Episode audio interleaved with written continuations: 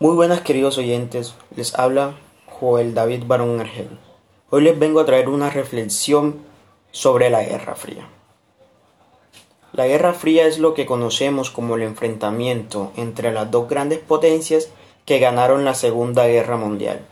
Por un lado, Estados Unidos con un sistema capitalista y por el otro, la Unión Soviética con un sistema comunista.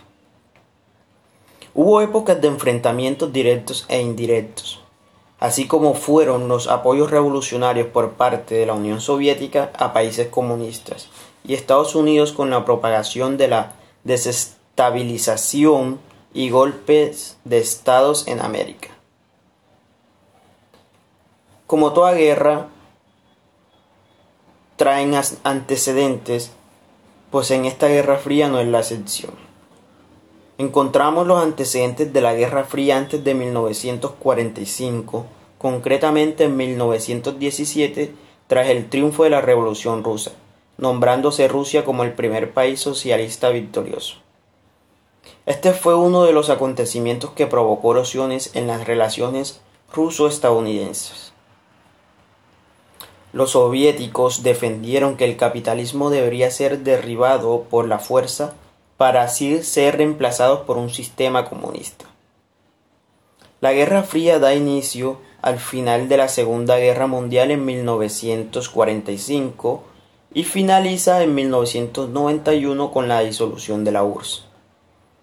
Las razones de enfrentamiento en esta Guerra Fría eran de carácter como los siguientes, de carácter político, económico, social y propagandístico entre los estadounidenses y los de la Unión Soviética. Las causas hay que buscarlas ya a finales de la Segunda Guerra Mundial, con las sospechas que había entre los aliados, como por ejemplo, como la sospecha que planteaba Stalin. Stalin no veía con buenos ojos la división territorial que se iba a hacer una vez ganada la guerra.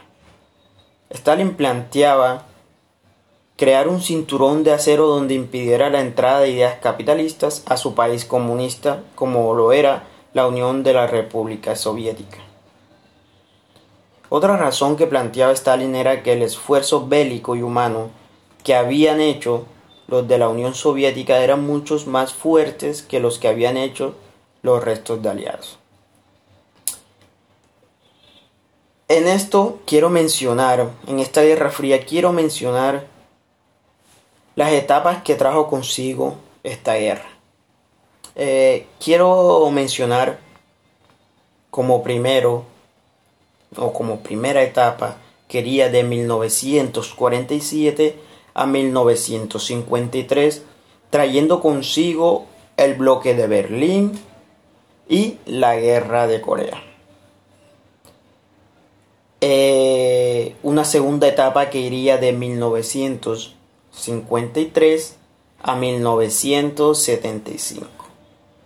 En esta etapa trasciende la muerte de Stalin en 1953. Se presenta también literalmente una carrera armática, más precisamente con las armas nucleares, para hacer la ley del más fuerte. En esta etapa también se presenta el estallido de la guerra de Vietnam, viéndose en este apoyo a terceros de partes capitalistas y comunistas, directas e indirectamente. Eh, una tercera y última etapa que iría de 1978 a 1990, trayendo consigo miedo en la civilización, gran tensión social por el saber de quién podría iniciar el lanzamiento nuclear trayendo consigo mucha tensión ya que podría acabar con la civilización.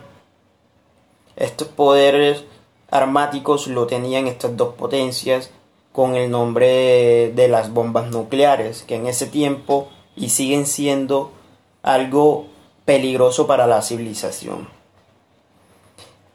Eh, pues también traía consigo esta última etapa la llegada del sistema comunista a Afganistán, también llegada a la presidencia al señor Gorbachev, eh, llevando consigo un acercamiento entre las dos potencias y poco a poco se iba enfriando la tensión entre estos dos bandos.